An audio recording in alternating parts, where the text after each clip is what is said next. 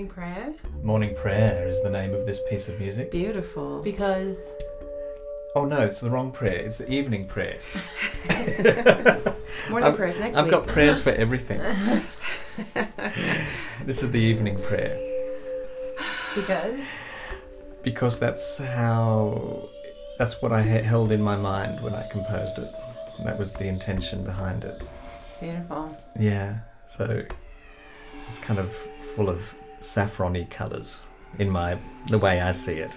Yeah, Saffron sunset. saffron sunset. To me, I've I've instantly felt this flavour of. Um, there seemed to be a huge awakening in the eighties hmm in a kind of spacey kind of way. hmm I don't know if that makes sense, but for me, I, and I think of David Bowie, and I think of you know artists like that who are really kind of stretching the boundaries. Mm. And this feels to me like a s- like a, a similar kind of energy. Yeah, and uh, a big influence on me was um, uh, the spacious work by Brian Eno, who also collaborated with David Bowie and all of those other cool cats. Yep. Yeah, I'm really looking So- forward to meditating to this.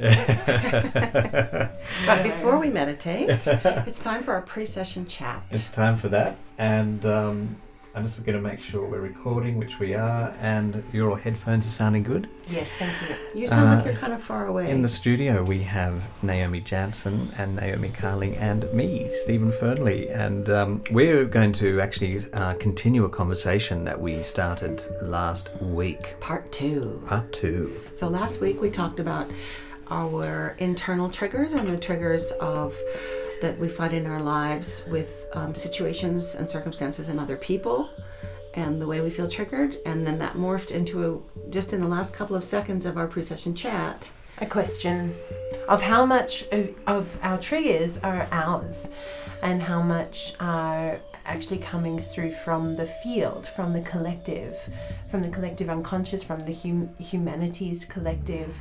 Because it's very clear to me at, the t- at this time that there's a lot going down. Like a lot, a lot, a lot, a lot. It's a really, I mean, there's a lot of trauma, there's a lot of abuse, there's a lot of sadness, there's a lot of you know, I just see this. I have a vision of this Iranian woman wailing in the streets because so much has been taken from her, so much pain and suffering. And it's not just Iran, of course, it's all the Middle East, it's many places. Many people are feeling that. And many of us in the Western world, you know, we care. We care really deeply and uh, we feel it perhaps on a, on a level that's not always acknowledged. Mm, exactly.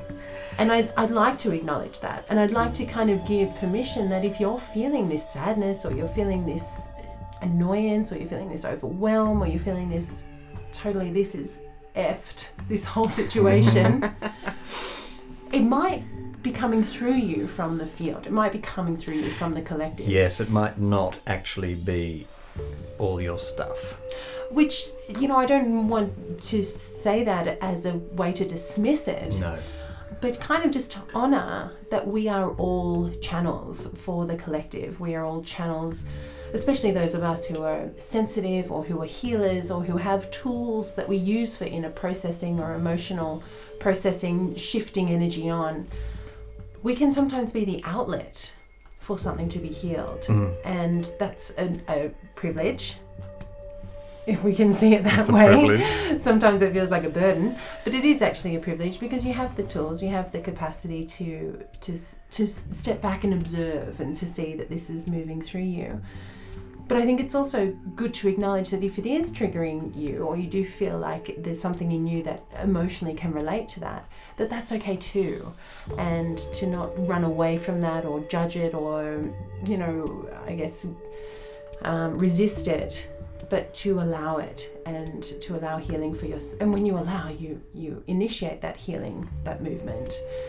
Um, so allow that to move through you, and also allow the the voice of the collective to move through you, trusting, of course, that it will pass. hmm and how, is there a way to make it to let it move through you so that it doesn't sort of splash onto everyone around you like is there a way like if you're if you're feeling like what's going on in the middle east or something like that you're picking up a whole section of humanity that's suffering so intensely, and that's in the field.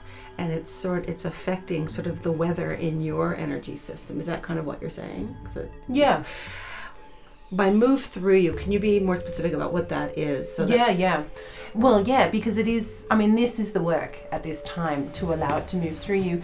Firstly, uh, requires you to to notice, and so many of us don't notice. We just kind of embody it and get pissed off, or get annoyed, or get sad, or get depressed. Like internalize it, or get angry at our partner because of something very small when actually there's something behind it. So it's really about awareness. So it's it's just as important to be remain conscious when that's moving through you as when your own internal stuff is moving through you. It's the same process basically. So to yeah yeah to remain conscious or to to be aware will be will require you to take some time to be still mm-hmm. and to uh, ask yourself what's coming up. Is it just that my partner bloody didn't clean the bathroom this week? Mm-hmm. Is it that or and what's beneath that? And just keep asking what's beneath that and what's beneath that and what's beneath that. Mm-hmm. and you can find yourself i mean this is a psychotherapeutic pr- practice and, and pro- possibly something that's used in many modalities.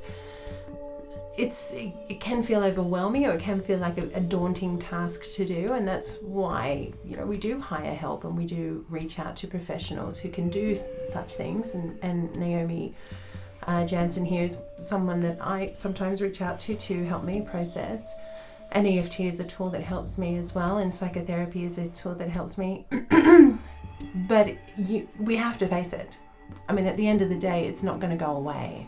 Well, that was going to be my next question. Do you have a way? Is it possible when you feel that moving through you and you recognize it to kind of take a break from it? Like, do you do you have any choice? Yes, if I think that's a flowing really good question. Um, if you've been if you've been acknowledging who you are, you can connect with yourself, your higher self, or the the homeness inside you, and you can park whatever emotional turmoil might be happening or an energetic. I mean, emotion means energy in motion, and I, I think that's useful because we can tend to label emotion as bad, but actually it's just energy and it has flavors, absolutely. So if you can just park that energy or that emotion and allow yourself to come home and to be at peace in the moment, and meditation's an awesome way to do that because it helps you to just release all thoughts and all attachments. Then you, you can kind of have a break. You can have Well, in EFT, there's a way to, if you're working on something and you have to stop because of time or because you're just exhausted, you've sort of done enough for now. In the same way, you can kind of park what you're working on, and you know you can put it on the moon or in a box or in a file mm-hmm. cabinet, or it's, it, for everybody it's different. And then the intention is that you'll pull it out and keep processing and working on it when you're ready. Or can you kind of do it in the same way? Like when you say park it, is that going to look different for everybody, or how would how would you would that equate to? Yeah, I think I think it's good to really bring those practical concepts of how do you park it into the into the field and, and putting it in a box under your bed or and these are all metaphors of course for an intention um, or put it as far away as the moon or put it far away Mhm. as Sirius or give it to your angels to mind until you're ready to um, come back to it I think that's a great way to do that and and I encourage you to use that because there will be times where you just don't have time or it's too overwhelming or it's just And do we have to consciously intend then to resume that work and our to resume our our portion of that scrubbing of the energy and well I think I think you can for sure but I also think that somewhere like when you park it unconsciously you're actually saying unconscious mind or healing field or angelic group deal with it oh, okay. Mm, no, it's a, it's a it's a nice. I like the idea of parking something. Mhm. Um, and and you know the Rupert Sheldrake. There's actually so much information. Um, Rupert Sheldrake, if you look him up, he talks about the morphogenic field, and um, you know, and and you find um, this concept built into One Mind Live as well, um, that we are connected, and. And it was uh, a person called Rikka Zimmerman who I was listening to her um, work a couple of years ago, and she said, "Hey, I think ninety percent of the stuff that you're going through and feeling and thinking, the negativity in your system, actually isn't yours." So if you like to imagine that you are part of a, you know, a one, that we are one, then of course, you know, you need to then take the next step and go, well, maybe actually I am feeling the pain of the people around me and confusing it for my own thoughts and feelings. On, on the same level with the morphogenic field, uh, for want of another term, there's many ways we can call it, many things we can call it, is that uh, Naomi Jansen, you do remote tapping for people. Mm, yeah, exactly. You Called know, surrogate and you know it works. Yeah, absolutely. Uh, remote healing. So And if- Reiki practitioners and, and, do it. yeah, energy Yeah. practitioners. I know we do that. it all the time. So if if you have embraced those concepts, then it's just simply another step to realize that if we are connected, then it's highly likely that a lot of the stuff you're going through actually isn't coming from you. You're being a It's not an original. it's not an original yeah it's not an original pain that you're being a radio receiver picking up picking up stuff in the field Do we have a responsibility to participate in that clearing? Well, I think that's a really personal question because I think some of us do feel that responsibility and Yeah. will, you know, send a prayer or mm-hmm. intend for the movement of the pain from that Iranian woman. And I'll keep re- referring to her because I've actually worked with her in, in a session, this archetype, in a session recently. But I also think that because we are doing that work, we have this awareness, we have this practiced ability of seeing. And that's what's the, what's the whole transformational, um, I guess, pivot point is that once you see pain and once you love it, Mm-hmm. it transmutes. that's right and we know with experiments with you know water crystals for example just many there are many examples that you can actually change the structure of water crystals through intention the work of dr emoto so if you notice that you've got some polluted water in you i think you you if you wish you could probably just say this is not mine or you can clean it up through in, through intention and send it on send it back What it has in common, I think, is that in the same way that when you become conscious that you're processing your own stuff, your own triggers, mm-hmm.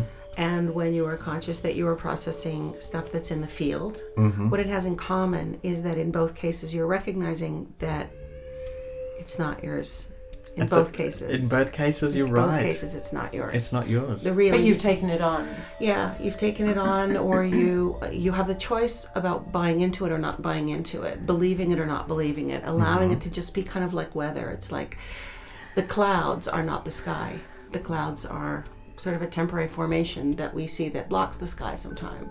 And so meditation helps us kind of get behind the clouds That, yep. and access the sky. So in that way, as I'm listening to you, I'm thinking this uh, stuff that we are called to process that may come from the field or may come from other people.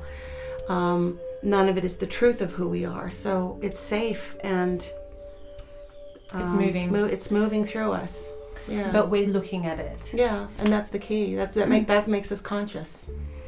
Yeah. So if you're feeling like if if uh, you out there, beautiful listeners, if you're feeling like it's never ending, I have so much work to do. I am triggered again today. Exactly. I thought I dealt with this. Yeah, here All of these thoughts. and here it is again.